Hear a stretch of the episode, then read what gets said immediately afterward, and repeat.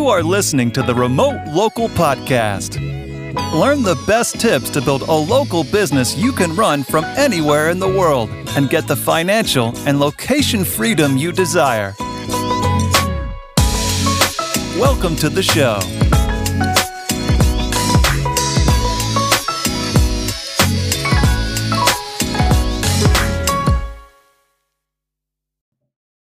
What is up, podcast listeners? Neil here for another episode of the Remote Local Podcast. Excited to be back. I'm going to continue what we started on this last episode, which is talking about how to fully automate your business. So, uh, currently, with my corporate location, I'm able to work under four hours a week by implementing what I call EOS Lite, which is the Entrepreneur Operating System, a very slimmed down version of it. If you have not listened to the first episode, definitely check it out. Uh, it's 10 minutes long. And uh, like I mentioned over there, I am posting the same content I'm talking about here in tweet form and Twitter. I'm also going to put on the blog. I also want to offer this up if anyone's listening to this and you want to implement this and you're getting uh, hung up on it, uh, feel free to message me. You could um, email me um, at hello at beremotelocal.com. You could message me on Twitter. Um, and I will get back to you. I promise. I just want to make sure you implement this correctly because I think it's so key to get set up early on in your entrepreneurial journey and it just makes things so much easier going forward. So, quick recap from last time we talked a lot about how to make sure you have the right organizational structure and how to make sure you have the right people in the right seats, right? It's kind of like a ship. You're on a ship together, you're the captain, um, you're looking for treasure, and everyone has to be rowing in the same direction. If you have, you know, five crewmen and no first captain, it's not going to work, right? You need the right seats on that ship in the right positions and the exact number of those right positions. And also, your crew needs to know exactly what they're doing. What are they in charge of, right? If you have a first captain who's also trying to row, that's not going to work, right? So, identifying that and making sure you have the right people in the right seats and they fit your core values is huge. So, let's say you've done that you've gone through that process and you have the right team in the right seats. And look, if you're just getting started, just you and one other person, that's fine. Like you, you, the whole point of this is to create an outline of where you want your company to be in one year, so you have something to scale towards. So no one is too small to implement this. You're just going to implement a very slimmed down version of this. So now let's say you have your right organizational structure, your chart, everything like that from part one. We're going to move on to the next phase here, uh, and I'm going to go over three different parts. One's the vision, Second's the KPIs, which is the key performance indicators. And lastly, the tie it all together is going to be the meeting structure. So I'm going to tell you exactly how to implement these three parts. Um, I break this down into kind of five parts. I talked about two in the first one, and I'm going to talk about three in this one. Again, it's a lot to cover. Re listen to this if you want. Follow me along, message me, DM me, whatever. I, I want to make sure you're taken care of. Cool. So I'm going to make this as simple as possible, and I'm going to start with part one, which is the vision here.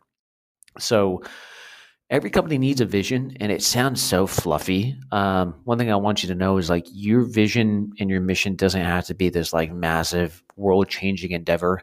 If you just if your vision is hey i just want to make a lot of money and have like an awesome culture for my team that's fine. That's fine. You don't need to say hey i'm changing the world through cleaning.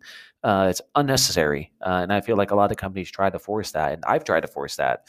What happens is that it just doesn't hold true and you don't really hold people accountable to the vision. And it's hard to rally people around something that you don't it's hard to rally people around something that you don't believe in yourself as much. So try to go for the truth of what the company is about and what it's for and uh, that's what you're going to write down. So you're going to start with the vision. EOS uh, as a whole advocates creating a 10 year vision which i think it's kind of stupid especially for small companies i don't even know what i'm doing next year there's no way i'm creating a 10 year vision uh, so I always recommend starting with a three year vision. So go with, um, hey, where do you want your company to be three years from now, two years from now, one year from now? And uh, track this with metrics. For example, like this is what I want in top line. This translates to this number of cleanings at this dollar amount.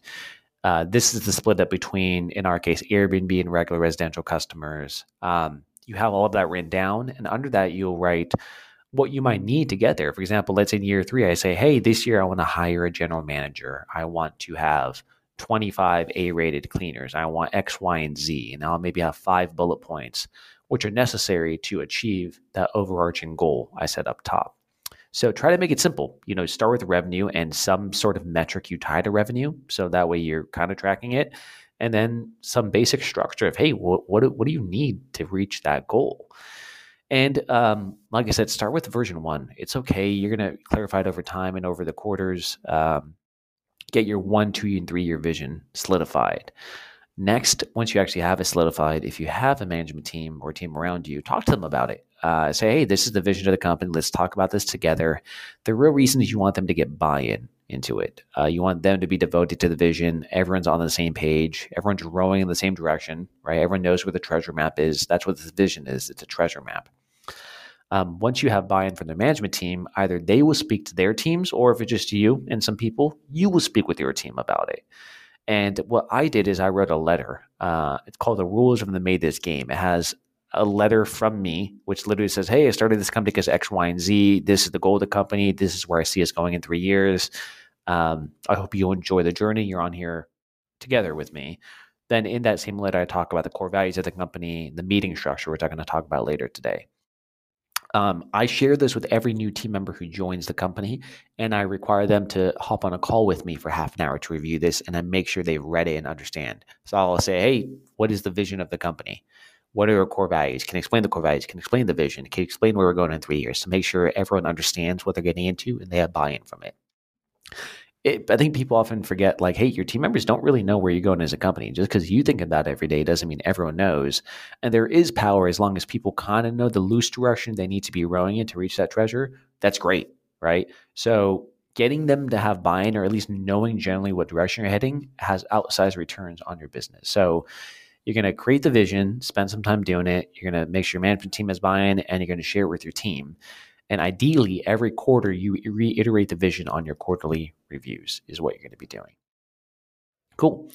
So, the next phase over here is your key performance indicators, your KPIs. So, this is where you're going to create a uh, scorecard.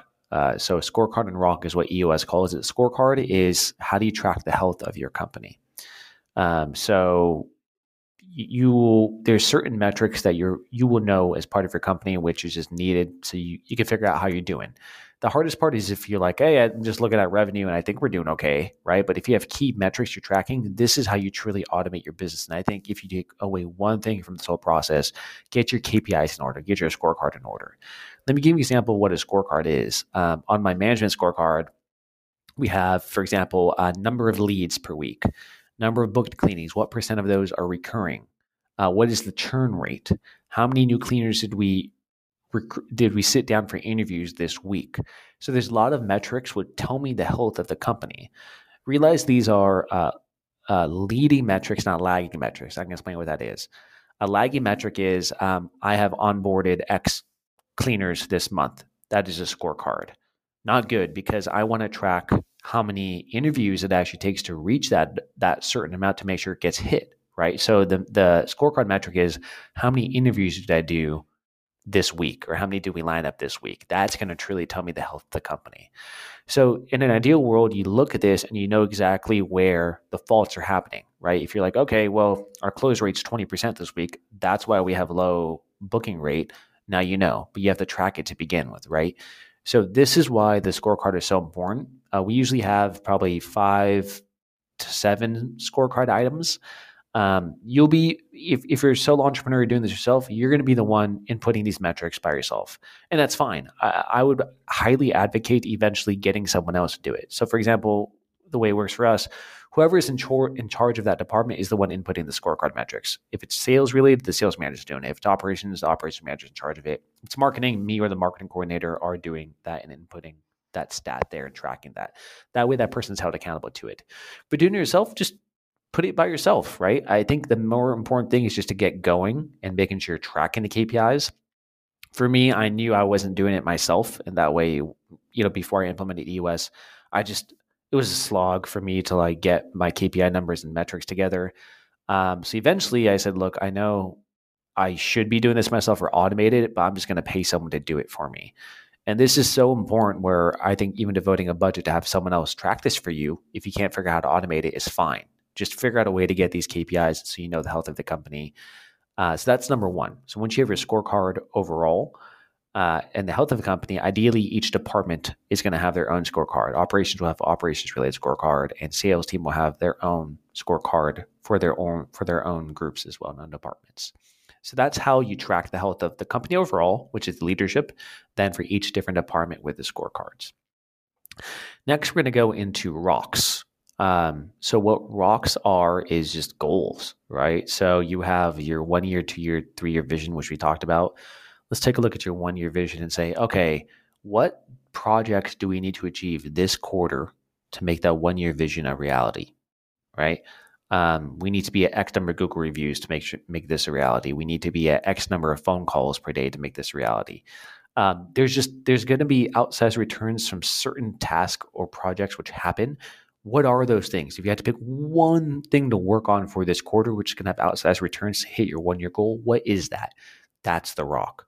The rock has to be measurable though, right? You can't be like, oh, I want to just grow. No, not okay. You'd have to say, I want to grow by X amount by doing X number of things. That's the goal. That's measurable. So at the end of the quarter, you could say, yeah, I actually did that or I did not do that. So that's how you set rocks. You're probably going to have eh, two to three rocks um, for yourself and maybe two to three rocks per leadership team member. Here's the trick of how to keep people accountable. They set their own rock. So let's say um, it's you and you have a couple partners or a couple people on your leadership team.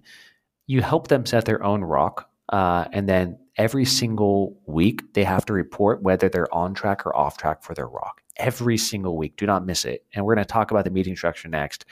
Um, but the goal is for people to say, I am off track on my rock or I am on track on my rock, and they're self reporting it every week.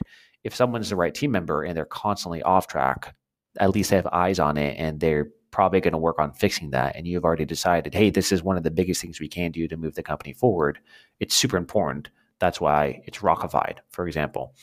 So that's the concept of rocks. It's just quarterly projects you work on, which is the biggest thing you can do to reach your annual goal and you make sure you put someone's name on it because they're in charge of talking about the rock and they're in charge of delivering on the rock. It's not all you, right? So once you have this set, think about it this way you have the vision, everyone knows where they're going. You have the KPIs to track how the company's doing so you know where the problems are occurring. Everyone has their goals they're working on, and they have to self report it every single week with the rocks. Um, that's powerful. Everyone's working in the same direction, everyone's working toward the same plan. The last piece of the puzzle is tying it all together.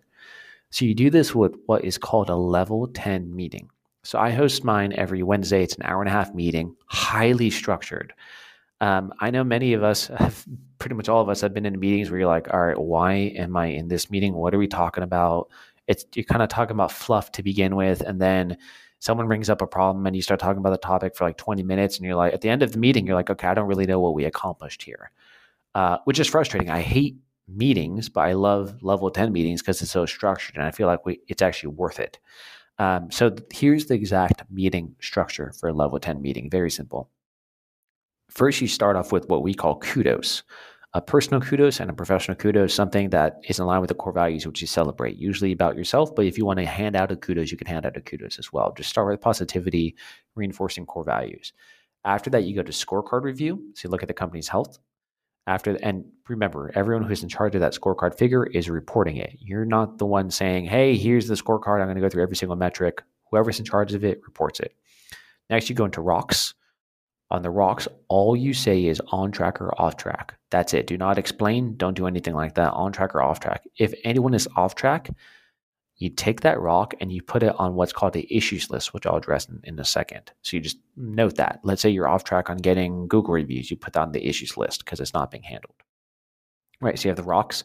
Then you go into any notable team member or customer updates. So just five minutes if someone has saying, hey, this person is quitting or this person has a problem. Okay, fine. Do not discuss it again at this point what you're doing is taking all the problems from your scorecards, rocks, personal reviews, and putting on a list which you're going to talk about below. So just someone can mention the problem or the issue or the update. If you need to discuss it, add it to the issues list. Five minutes here. Next, you're going to spend 10 minutes on what's called last week's action items, um, which is stuff which you'll have decided from the below issues list, which is to be actioned from this week to next week. Whoever's in charge of it gets an update on it for that week, right? So pretty simple. Now, after you've done this process, probably should take 30 minutes for, for what I just mentioned here. You'll reach uh, a list of issues at the bottom. The issues is pretty much everything you've taken from the top and kind of pushed to the bottom of like, hey, here's a bunch of hot topics to talk about. Here's the key what you're going to do is pick the top three topics which are most pressing and the and the, the biggest ones to discuss. Um, that what the reason you're only picking three is because we've all been in meetings where you end up talking about a, a topic which has very little effect on the company's goals, but you end up talking about it for a long time and it's bogus. It's stupid. It's just because it popped up. So what this does is it it lets you pick the top three topics you want to talk about, and you're only going to talk about those. If you end up having more time afterwards, great, you can talk about the other ones. But at least you're hitting the most pressing items and the biggest items, which are actually moving the company forward, not these random ticky tack problems which might pop up. So what you're going to do is discuss a problem, um, and then write down the solution on like the last on this week's action items list and assign who's going to be charged of that so that way next week they have to report on that item that's pretty much it so it's kind of going back to that. Um, I think it's the Gary Keller book, uh, The One Thing, which what is the one thing I can work on right now, which can have outsized returns. That's basically what this is. Is you're constantly saying, "Hey, I'm going to focus on the top issues and the top issues only. That's it with my time." So I love the simplicity of this meeting structure. Um, eventually, once you do with management, they should be taking it to their own teams, implementing the same level 10 meeting structure all through the organization. Um, the last thing I'm going to quickly mention uh, once you get comfortable with this, you can start implementing a bonus plan, which goes along with uh, performance. Uh, and you're tracking people's performance based off the job review. You're tracking it based off a scorecard. So once you track things properly, you're in prime position to implement some sort of profit share program like like we do, or some sort of bonus from there. Cool.